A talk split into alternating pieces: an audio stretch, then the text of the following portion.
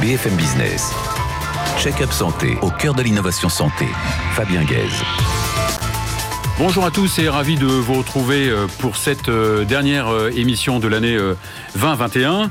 On peut le dire, le millésime santé 2021 n'a pas été un grand cru du fait des intempéries successives, tempêtes, sécheresses et gel, pas seulement hydroalcoolique.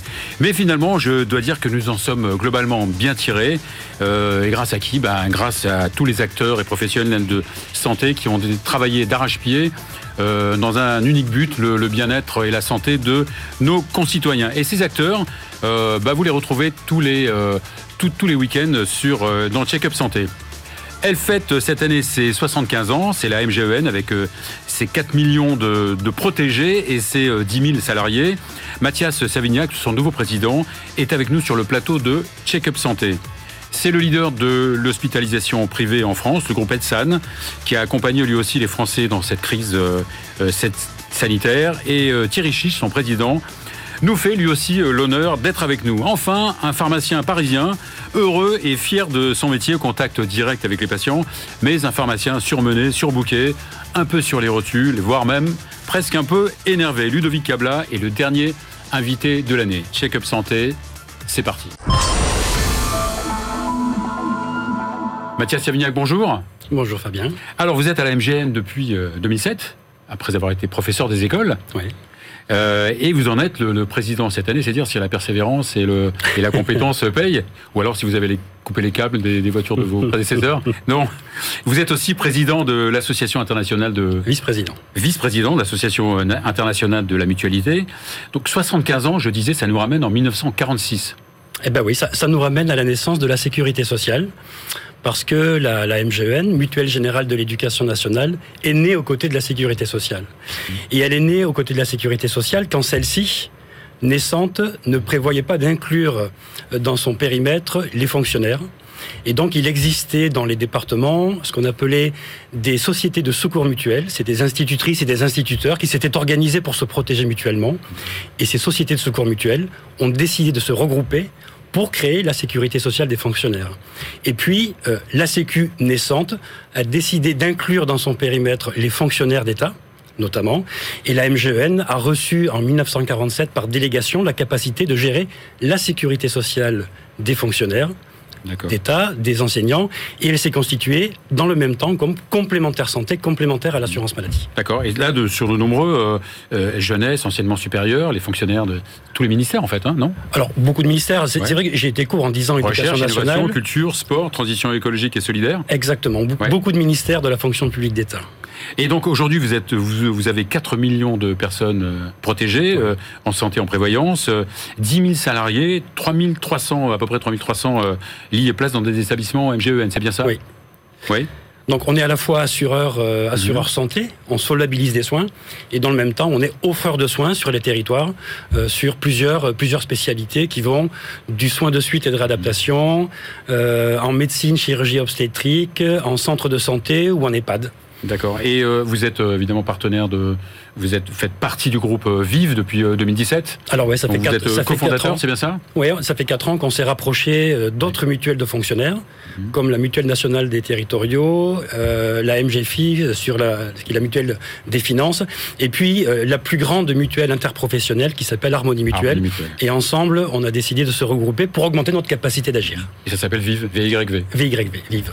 Alors, juste en, deux mots, quelle est, quelle est, la mission principale d'une mutuelle, ou spécifique hein, d'une mutuelle ou d'une complémentaire santé? Alors, une mutuelle, comme tous les organismes complémentaires à l'assurance maladie, euh, s'organise pour proposer des protections à leurs adhérents en santé, en prévoyance, en dépendance. D'autres opérateurs le font, des assureurs privés lucratifs, des instituts de prévoyance, mais les mutuelles ont cette caractéristique qu'elles le font euh, d'une manière un peu différente. C'est-à-dire qu'elles fonctionnent de manière démocratique. Ce sont les adhérents eux-mêmes, en élisant des représentants, qui donnent capacité à ces représentants au sein d'une assemblée générale de prendre les grandes décisions pour la mutuelle. Et puis elle le fait avec des principes qui, qui lui sont propres, la mutuelle, des principes de solidarité, des principes de non-lucrativité.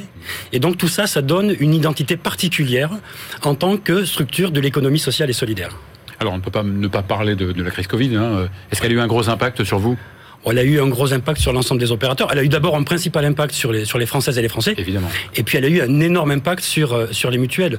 Alors des impacts divers parce que euh, pendant le confinement strict, les deux confinements stricts que l'on a vécu, les, les, les, citoyens n'ont pas pu se rendre chez leur médecin et donc on a vu une baisse de la, de la fréquentation euh, chez mmh. les professionnels de santé, une baisse des remboursements de la part des mutuelles qui aujourd'hui, on le voit, euh, euh, il y a une forme de rattrapage des soins dans la limite de ce que euh, les professionnels de santé sont capables d'offrir comme espace de rendez-vous, bien évidemment. Donc il y a un lissage de ça, mais on l'a observé.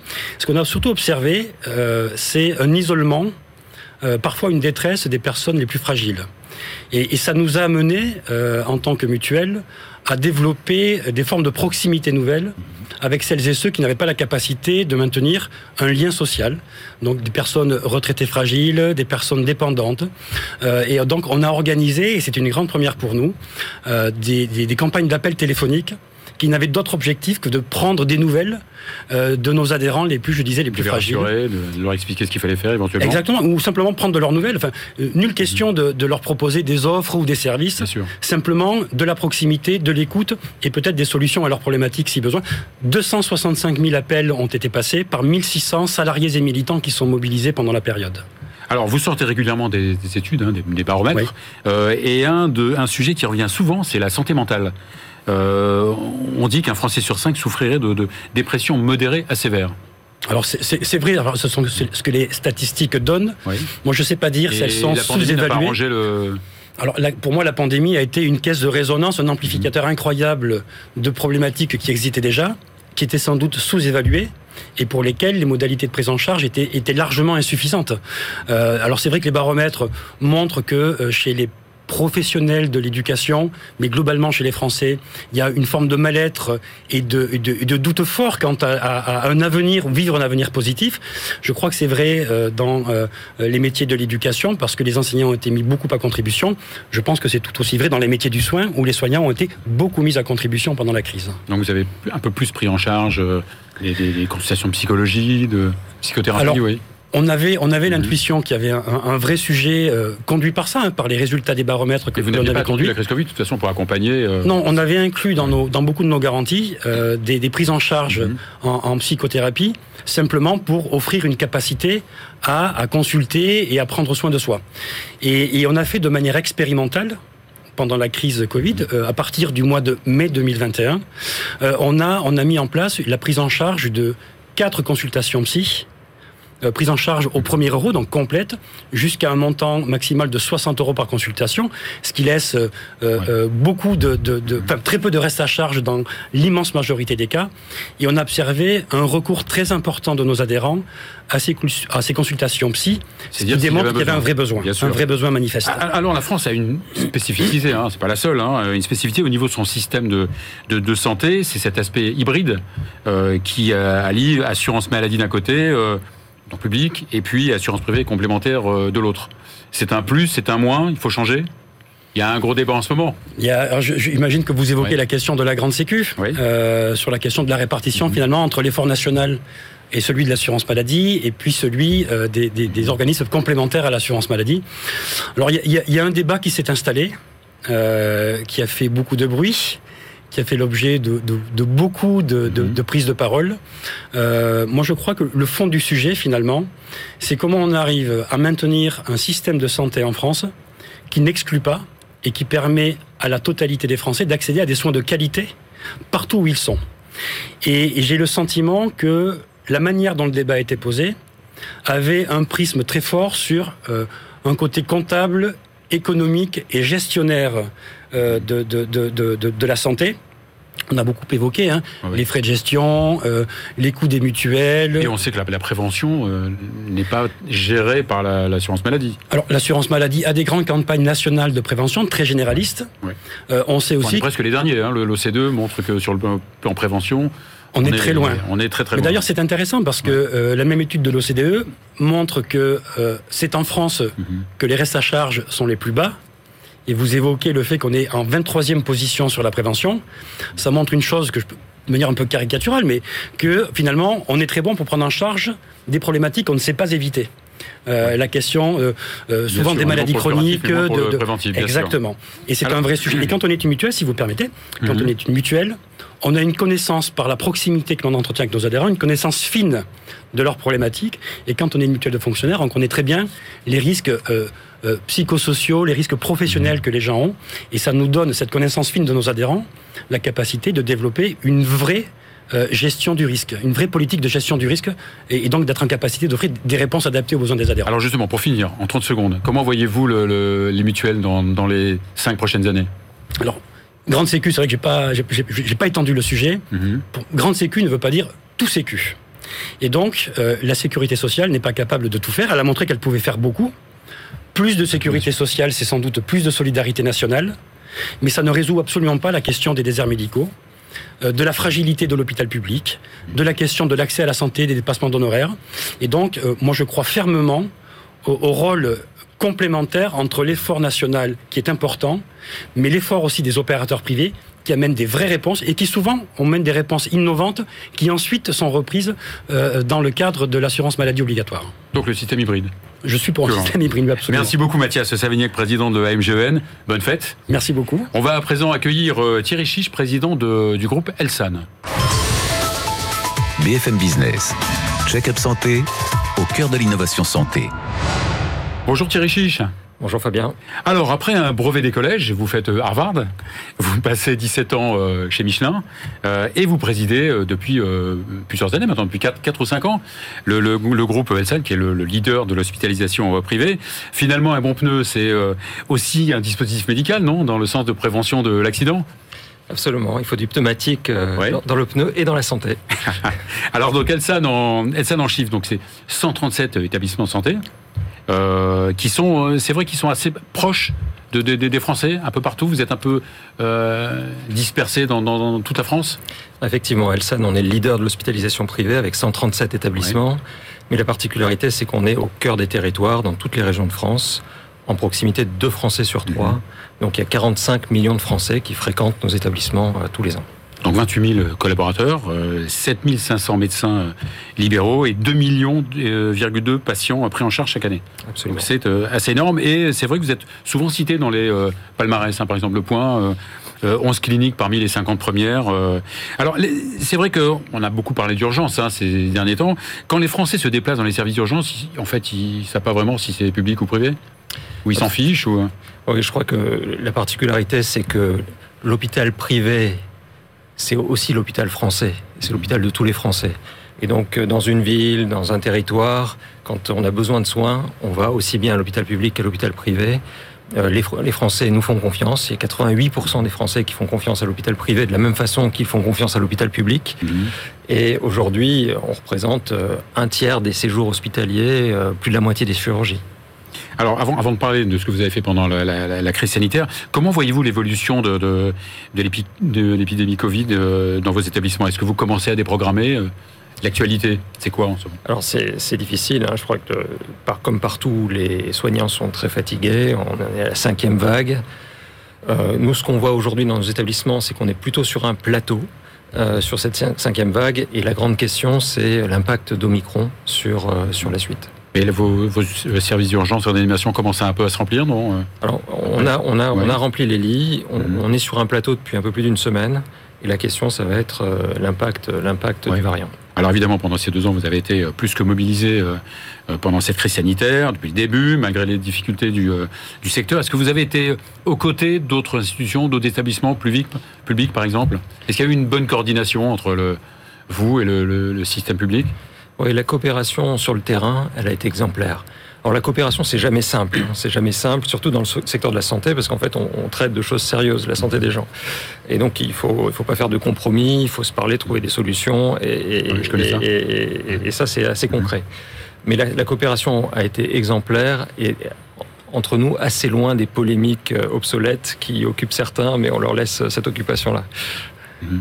Alors vous. Euh, vous, vous êtes aussi confronté avec, euh, à la, pénurie de, professionnels de santé Oui, c'est difficile. C'est général, hein, évidemment. C'est difficile sur le terrain. Nous, chez Elsen, il nous manque 600 infirmières sur 9000 euh, environ. Ah oui. Hein, donc c'est ah oui, considérable. 7 à 8 c'est énorme. Mais on est assez fiers des équipes parce qu'en fait, non seulement, on est même très fiers des équipes parce que non seulement on a su, elles ont su accompagner euh, les différentes vagues successives en coopération avec les, autres acteurs, mais elles ont su aussi se réorganiser mhm.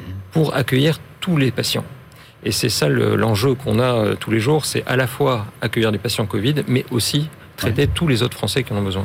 Et puis vous avez su aussi prendre le, virage euh, digital. Euh, vous avez digitalisé beaucoup le, parcours santé. Oui, la crise a accéléré en fait ou a, enlevé des barrières, des barrières à l'utilisation du digital, aussi bien au niveau des médecins que des patients d'ailleurs. Et donc en fait, on a, on a accéléré sur ces sujets-là en profitant finalement de cette change, ce changement d'attitude face au digital pour pouvoir euh, digitaliser les pratiques, téléconsultation, accueil euh, euh, et, prise en charge administrative via le digital, accompagnement digital des patients. D'accord, et dans ce contexte un petit peu très serré sur le plan finance, vous vous équipez quand même régulièrement vos, cliniques de, des meilleurs matériels? Oui, parce qu'en fait, on croit dans l'avenir. En fait, cette crise, elle a un début, elle aura une fin. Et la santé des, des, personnes, elle, elle n'aura pas de fin. Il faudra toujours s'en occuper. Et donc on investit. On investit dans, dans des équipements, dans des projets médicaux, avec des équipes médicales qui sont très ambitieuses, qui ont envie de, de pousser le, le, champ de leur art euh, mhm. plus loin chaque jour. On investit dans le digital, on investit Malgré les carcans euh, financiers, économiques. Euh, ah oui, oui c'est un, un, secteur où il faut savoir investir. Et, en tout cas, nous, on investit pour. J'ai vu que vous aviez, vous aviez investi dans la clinique de Gentilly 85 millions de, oui, c'est un très très beau pôle, le Médipôle Gentilly. C'est vraiment un pôle d'excellence avec des équipes médicales remarquables. On a la clinique Ambroise Paré, d'ailleurs, qui est une, clinique de mhm. cardiologie qui est, adjacente. Et donc, on est en train de, créer un magnifique euh, centre pour, pour, tous les Nancéens. Oui. Alors au, niveau de, des aides de l'État, hein, il, y a deux choses. Hein, c'est pareil, il y a le, qui sont distinctes. Il y a le, quoi qu'il en coûte pour tout le monde, et puis il y a aussi les revalorisations, euh, l'investissement. Est-ce que l'État a suffisamment investi dans l'hospitalisation privée? Bah, c'est notre demande en tout cas, parce qu'en fait on fait exactement le même métier que l'hôpital public. Euh, on a les mêmes médecins, les mêmes soignants, 95% euh, des pathologies sont exactement les mêmes. Et donc en fait, ce qu'on demande en permanence, c'est une équité de traitement, à la fois sur l'accompagnement de nos investissements, et c'est pas complètement le cas sur les investissements Ségur. On a touché 1% au niveau du privé, 99% est parti vers le public. Bon, c'est une question. On demande le même traitement aussi pour les revalorisations salariales de nos soignants. Euh, ça a été le cas lors de la première, euh, la première euh, revalorisation Ségur de tous les, de tous les, personnels hospitaliers. On souhaite que ça reste le cas sur les, suivantes. Oui, vous, vous discutez, c'est un espoir, c'est sans espoir ou c'est pas sans espoir. Oui, discussion continue, on ne serait pas là, mais, mais en tout cas, c'est une demande euh, appuyée parce qu'en fait, euh, c'est de la justice pour, pour les équipes. Mhm. Elles font le même métier, elles ont les mêmes diplômes, elles accueillent les mêmes patients. Et donc, on attend donc de, poids, de poids de mesure? les mêmes, les mêmes revalorisations. De poids de mesure, donc euh, presque. Bah, on, espère que la raison l'emportera. Pour finir, comment vous voyez l'avenir de l'hospitalisation privée? Bah, notre avenir, c'est aux côtés de l'hôpital public, finalement, de développer l'offre de soins, de toujours faire plus de qualité au service des patients. C'est quand même, c'est quand même l'essentiel. On est là pour soigner des patients au-delà de nos problématiques internes. Au côté de l'hospitalisation, mais pas dépendant de l'hospitalisation publique. Non, non, on, est, on est deux secteurs euh, qui, mhm. travaillons main dans la main. On a besoin de tout le monde aujourd'hui. On a besoin de tout le monde et on fait partie de la solution. Merci beaucoup euh, Thierry Chiche. Bonne fête de, fin d'année. Voilà, à présent, on va inviter le, bah, le dernier invité de, de l'année, euh, Ludovic Abla, pharmacien à Paris. BFM Business. Check-up santé au cœur de l'innovation santé. Ludovic Abla, bonjour. Bonjour. Alors, vous êtes un jeune pharmacien. Dire, jeune même si vous êtes installé depuis 6 ans, vous êtes installé à Paris. Oui. Euh, la, la pharmacie, on le sait, hein, c'est en même temps un lieu de santé, évidemment. Vous êtes au contact direct des, patients. Tout à fait. C'est aussi une véritable entreprise. Oui, c'est une entreprise. On a euh, des salariés, on doit gérer euh, le flux client, on a euh, une logistique, on a beaucoup de, de responsabilités sanitaires, etc. Donc il y a plein de choses. Et puis après, derrière, il y a toute la comptabilité, l'administratif, etc. Donc dans la vraie vie, vous ne chômez pas Ça, c'est sûr. L'administratif, tout ça, ça prend pas mal de temps chez vous L'administratif, ça prend pas mal de neurones, ça fait bien mal à la tête. Donc vous êtes, vous êtes combien dans votre pharmacie? Vous êtes à Paris dans le 16e arrondissement, on peut dire? Oui, on est euh, Paris dans Paris 16e. On est euh, alors j'ai en plus euh, de moi-même, on a j'ai trois pharmaciens et une préparatrice et puis des étudiants qui viennent de temps en temps nous rendre service. voilà. pour Ouais, on- boucher les trous. On peut pas dire que vous ayez chômé ces deux dernières années? Ah non, ça c'est sûr. Ouais. Ouais. On a commencé comme ça en se disant que c'était euh, qu'on allait être euh, un peu euh, le, le maillon euh, transitoire entre pour le, pour que le temps que tout s'installe et finalement on se retrouve à enfin le court terme est devenu du long terme quoi. Ouais. En plus de, euh, en plus de votre activité de délivrance, euh, vous, vous, euh, est-ce que, est-ce que les, les- les- les- vos, cli- vos clients, vos patients, est-ce qu'ils ont un peu plus compris votre rôle Alors moi j'ai de la chance, je suis une pharmacie de quartier Ouais. et les patients, les clients, enfin nous connaissaient avant le Covid bien. On, a- on aime instaurer cette confiance avec eux, etc. Et c'est Mhm. surtout pour eux en fait qu'on fait tout ça parce que finalement c'est vraiment vraiment non seulement chronophage mais vraiment très fatigant de, de tenir toute cette pression et de devoir expliquer des choses que nous-mêmes on maîtrise pas forcément. Ouais. Et, euh, et, et ben en fait j'ai de la chance, j'ai quand même une, une, pa- une clientèle qui est très compré- compréhensible. Vous, avez- vous dû, euh, euh, nous vous avez facilite. dû euh, embaucher du, du monde ces deux dernières années ou pas? J'ai dû embaucher, oui, on a Ouais. dû embaucher, mais en vrai, on devait déjà embaucher avant même l'arrivée du Covid. On a beaucoup de problèmes de, de recrutement en pharmacie. On a du mal à trouver assez de personnel pour gérer ne serait-ce que la vie normale. Et là, avec le Covid en plus, ça a fatigué pas mal de gens qui sont sortis Mhm. un peu du cycle de pharmacie et qui, ce qui fait encore que ça, ça rajoute un peu de la difficulté pour Dans embaucher. votre discipline aussi, il y a une certaine pénurie de, Complètement. de, de ouais. Complètement, notamment les préparateurs qui, qui ont été complètement euh, parce qu'ils n'ont même pas été euh, euh, reconnus euh, comme les pharmaciens pendant, pendant la, la première vague euh, de Covid.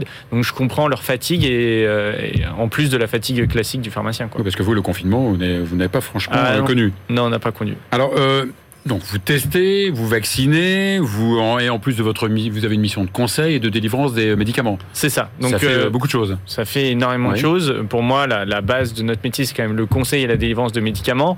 Ça, ce qui est venu après, euh, c'est surtout, c'est surtout pour, pour parer, pour aider, en se disant qu'il va y avoir une organisation derrière qui va se mettre en place. Et au final, on se retrouve, euh, on se retrouve complètement pris de court et on n'arrête pas de vivre dans l'urgence Oui. complètement, ce qui fatigue. Mais, mais malgré tout, c'est pas un sujet, un, pas un sujet tabou. Je veux dire, toute cette, vous avez un peu profité au niveau de votre euh, chiffre d'affaires de, de cette. euh, Ça a permis, oui. ça a permis à des pharmacies qui devaient euh, déposer le bilan euh, ou alors Ouais. qui étaient vraiment fragiles de ce côté-là, de tenir et de pouvoir remonter un peu la pente.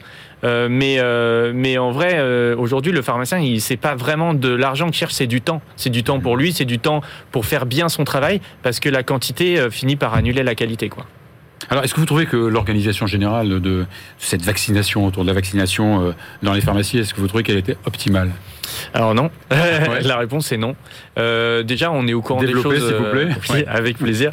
Déjà, on est on est au courant des, des, des dernières mesures en même temps que le client. En plus, euh, on nous met pas mal de bâtons dans les roues qui sont complètement paradoxaux, euh, dans le sens où euh, il y a beaucoup de sponsoring derrière Pfizer, etc. Donc les gens sont assez mobiles, assez têtus. Ils veulent absolument Pfizer et ce que je peux quelquefois comprendre avec ce qui se passe et ce qu'on reçoit comme info. Et euh, nous, par contre, on est vachement limité en Pfizer. On en reçoit là en ce moment, je crois que c'est deux flacons par pharmacie, un flacon par médecin. C'est paradoxal. euh, on vous demande de, euh, on vous demande de vacciner, mais vous n'avez pas suffisamment de, de doses. Totalement. On nous demande de vacciner à tout va. Donc Mhm. de, participer à cette crise euh, euh, sanitaire en vaccinant à tout va. Et euh, derrière, on est complètement limité en doses et on est aussi limité en nombre de vaccinations par mois. C'est-à-dire qu'on a un peu plus de 1000 vaccinations par mois, on peut pas faire plus, ce qui fait à peu près Ouais, 40 vaccinations par jour. Oui, vous Donc, avez 40, euh, vac- oui, 40 vaccinations, d'accord. Donc c'est un peu compliqué Alors de- que de- des, des- d'aider quoi. des flacons de Pfizer, vous en, vous en avez. Bah, des flacons de euh, Pfizer, on en a très peu. On a pas mal de Moderna et la, de- Ouais. la forte demande, elle est sur le Pfizer. En vrai, on n'est pas aidé. Et en plus, on est dans l'urgence Ouais. en train de courir. C'est dommage parce que beaucoup d'études qui montrent que le Moderna marche très très bien contre le, Ah la bah, le- version Omicron. Hein. Le Moderna marche très bien et surtout, euh, bon, maintenant en demi-dose, il est beaucoup plus toléré. Mais vous êtes d'autant plus donc euh, occupé par cette euh, par cette vaccination que les médecins ne vaccinent quasiment plus? Bah, les- bah, il faut les comprendre. Déjà, eux, ils sont complètement euh, pris de court. En plus, pendant la période Covid, on les a un peu délestés. Euh, ils ont, enfin, ils ont beaucoup moins de, de, de patientèle. Et là, d'un coup, euh, ils doivent tout faire, plus vacciner. Et en plus, vacciner en prise de rendez-vous, c'est, c'est, enfin, en termes de logistique, c'est hyper compliqué. et On perd pas mal de doses. Donc là, je comprends pas trop en fait où est-ce qu'on doit se placer, ce qui rajoute un peu à la, à la plus, fatigue ouais, de la plus- profession. En plus, les, les- vaccinations chez vous sont pas rémunérées. Les vaccinations Ouais. sont ouais, sont pas hyper rémunérées ouais. C'est Ouais. euh, en tout cas en taux en taux euh, en taux Moins horaire, on, on est vraiment très Moins qu'une moins qu'une infirmière. D'accord. Et par- par- juste pour finir, le, au niveau des tests, des autotests, tests antigéniques, là aussi, euh, vous les trouvez fiables ces, ces tests? Bah, euh, en fait, Ouais. on se bat pour avoir les tests les plus, les plus fiables. Donc, euh, moi, en tout cas, de- dans, dans mon domaine, je travaille avec beaucoup de pharmaciens autour de moi. Et du coup, on essaye de trouver les tests les plus fiables qui ont un meilleur retour, pas seulement en France, dans toute l'Europe. Donc, on se bat pour essayer de s'en fournir. Et là aussi, d'ailleurs, il y a plein de carences du côté des fournisseurs parce que avant des délais de douane qui étaient de une journée, aujourd'hui sont passés à quatre jours. Euh, Enfin, c'est vraiment compliqué. C'est hyper compliqué. Bon, mais Hidalgo vous a demandé quand même de prendre vos responsabilités. Je sais pas, ouais, pourquoi pas. Ouais, prendre nos Bon, vivement la fin de cette crise. Euh, bah, vivement la fin de cette crise, mais surtout vivement l'organisation, euh, une meilleure organisation euh, de la part de ceux qui prennent les décisions, et surtout s'ils pouvaient nous tenir au courant un petit peu avant qu'on puisse s'organiser, parce que en sous-effectif c'est un peu compliqué quand même. Bon, on va y participer euh, avec vous. Ah, c'est gentil. Merci beaucoup, Ludovic. Cabla, merci à vous. à Paris. Merci beaucoup. Merci. Bonne fête de, de fin d'année. Bah, on se fête. retrouve euh, l'année prochaine en 2022.